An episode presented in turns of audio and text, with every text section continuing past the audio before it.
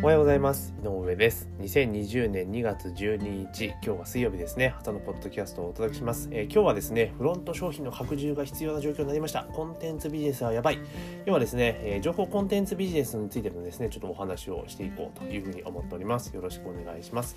で私自身ですねあの日刊のメルマガをね購読いただいている方はもうすでにご存知かと思いますが、えー、今年はですね広告を使っての新規集客っていうのをね積極的に進めているというところなんですね。でその手法っていうのはもう本当ベタで例えば私の商品の一つである Google マイビジネスであればのあの設定あの攻略ガイド的なものであれば、まあ、Google マイビジネスの、まあ、設定手順書っていうのを Facebook 広告を使ってですねプレゼントしますよっていうところで、まあ、あの連絡先の、ね、情報をゲットしてここからでそこからメールでどんどんどんどん配信をしていってでそれで最終的に私の商品をセールするというところの流れが出来上がってるわけなんですね。で、え幸いなことにですねあのそのここからのリスト取得のところで Facebook メッセンジャーボットというものをまくかますことによって、まあ、比較的従来の、単純にメールアドレスを、取得するよりもかなりですね単価が低く大体300円から500円ぐらいという、1リスト取得単価で、まあ、ゲットできているという状況なんですね。でまあそこまで集客の分は比較的うまくいっているんですがやはりですねその後の、え、ステップメールをかましてですね、え、その商品自体を販売していくっていう流れでいくと、まあ、若干制約率が想定よりも下回っているという状況なんですね。で、現状ですね、私の場合は、その、無料、あの、無料のね、えー、まあ、簡単なプレゼントコンテンツを配布させていただいて、その後メールでセールスをしていくわけなんですけれども、で、最終的にセールする商品の価格帯っていうのが、えー、3万円から5万円っていうね、若干、えー、中価格帯ぐらいなんですよ。なので、若干ハードルが高いのかなというところは正直あるんですね、やってみて。まあ、もちろん全然売れないわけではないので、売れるんですけれども、ただ、あの、売れている状況とかね、もっともっと見ていくと、結構共通点っていうのがね、浮かび上がってきたんですね。で、それは何かというと、あの、3万円とか5万円とかの教材を購入いただいているお客様っていうのは、以前にですね、私の大体3000円とか5000円ぐらいの、まあ、低価格、フロントと呼ばれる教材ですよね、コンテンツ。それを購入されている方がやっぱり多いんですよね。なので、一度ご購入いただいて私のコンテンツ触れたことある人が、あの、そのね、え、中段階以上、3万円以上のコンテンツを買われているっていうのが多いっていう事実が判明したんですね。で、当然その後、あの、一度その、例えば3万円とか5万円とかの教材を購入いただいたお客さんが、また別の教材をリピートしていただいてるっていうことがありますので、まあ、一定その教材のクオリティとかね、品質っていうところは評価されていただいてるのかなというふうに認識をしています。ってなった時に、じゃあ、えー、その、広告からリストを取得して、まあ、セールスをしていくとなると、まあ、やっぱりその入ってきた方と私は自体は私のそのプレゼントコンテンツしか触れてないわけじゃないですか。で、基本、あの、ただでもらったものって見ない人多いんですよね。うん、多いんですよ。だそう考えると、ちょっと作戦を変えて、そのメールでの最初のセールスのところを、今5万円、3万円から5万円の商品をいきなり売っているんですけれども、そこをですね、3000円から5000円ぐらいの比較的単価の低い商品っていうのを、まあ、ご提案をして売っていくっていう形にちょっと切り替えていこうかなと思っています。で、その3000から5000円のコンテンツを購入いただいたお客さんに対して、先ほど言った3万円から5万円の商品っていうのを再度セールスをかけていくっていうふうにしていけば、まあ、比較的、その、何て言いましょうか、まあ、売上トータルで上がっていくんじゃないかなというふうにちょっと予測はしているんですね。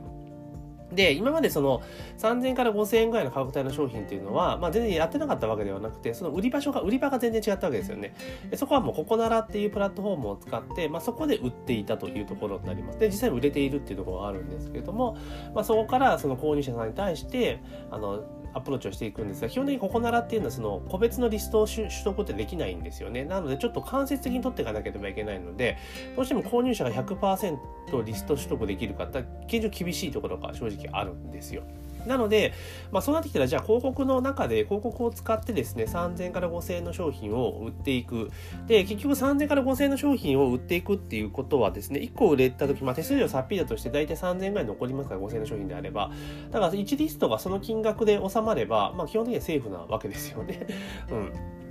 あの、まあ、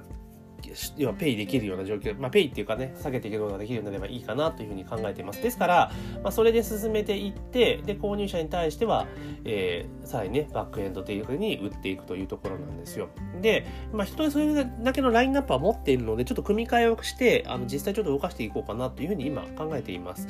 で、結局はですね、じゃあ流れとしては、まあ、Facebook 広告で集客をして、で、プレゼントコンテンツのね、えー、PDF かなんかの小冊子を配ると、まあ、音声でもいいと思うんですけど、配ると。で、その時に、まあ、あの、基本はね、オプトインしてもらった時に、まあ、ワンタイムオファーで、その、その先にね、例えば3年から5000円で、えー、想定している、まあ、コンテンツをですね、ワンタイムオファーで、例えば、えー、若干安く3000円ぐらいで、まあ、1回セールスをかけて、まあ、そこで買ってくれたらラッキーですし、買わない人も当然います。ほとんど買わない人は普通なので、まあ、その後はステップメールで行って、まあ、その、3000円から5000円のセールスを、あ商品をセールするっていう形にしていけば、まあ、結構いいかなというふうに今捉えてます。で、じゃあ月間10本ぐらい売れればいいかなというところで、で、私の場合最近直近の広告の制約率が大体10%ぐらいで、で、かつコンテンツの購入者の制約率、だ以前だから実際コンテンツを買ってくださった方の、まあ、再購入率みたいな感じでいくと35%ぐらいいくんですよ。なので、じゃあ例えばフロントエンドを10本売ろうと思った時って、ざっくり逆算していくと、あの、29人で、あ、バックエンド、ごめんなさい、バックエンド10本売ろうとすると29人のフロント購入者が必要になってくるんですよね。で、そのフロント購入者が制約時10%ですから、290人いれば、えー、いや29本売らなければいけないので、290人必要ということになるんですよ。で、例えば、えー、1リストの取得単価が、まあまあ700円ぐらいと想定した場合に、本当はね、もっと半分がでいくんですけれども、広告費は約20万かかります。で、フロントの価格が5000円で、バックエンドが5万円であれば、あのフロントの売り上げが29万売るので約14万5千円でバックエンド50万なんですよね。で64万5千円の売り上げが立つわけですよ。でそこから広告費をさっぴいても、まあ、44万5千円っていうところになるので、まあ、結構悪くないなと。で、この流れが2つあればっていう話ですよね。だからやっぱりコンテンツを作ってコンテンツ販売するにあたっては、当然ね、既存のハウスリストが増えれば増えるほど、当然制約率高いんですけれども、まあ、新規で取ってくる場合には、やっぱりですね、その、あらかじめその低価格帯、それこそ2000円から5000円ぐらいのプライスラインの、まあ、商品を投下して、それを売ってさらに売っていくっていう風に切り替えた方が、やっぱり効率がいいのかなと思いました。で、結局はやっぱコンテンツ、デジタルコンテンツ作って、教材みたいなものを作れて売っていくっていうのは、やっぱビジネスの効率を上げていくっていうのは非常に有効だなっていうのも改めて再認識した感じですよね。だって、これで一回仕組みを作ってしまえば、まあ、あとは定期的なブラッシュアップは必要にしても、あとは広告を回し続ける限り一定数売り上げを確保できるわけじゃないですか。で、それを、結局その皮を3つ4つ増やしていけば、まあ、収益安定化できるっていうところもありますし、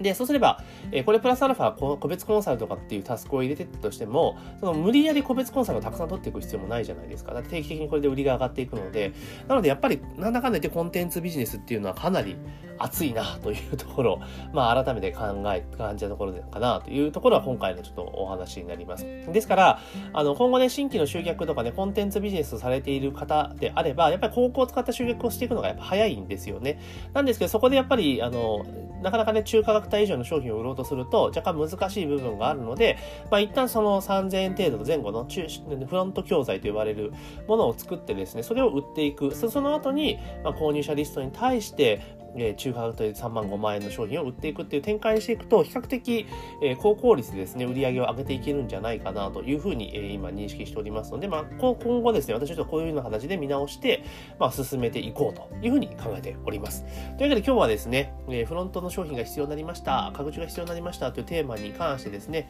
えー、まあ、コンテンツビジネスの凄さとね、いうところをちょっとお話をさせていただきました。でもしね、こういうコンテンツビジネスに関して興味があるぞっていう方はですね、まあ、私のメルマガの方にご購読いただければそんな情報も届きますので、ぜひですね、合わせてご購読をいただお願いします。というわけで、えー、本日2020年2月12日朝のポッドキャストは以上になります。今日も一日頑張っていきましょう。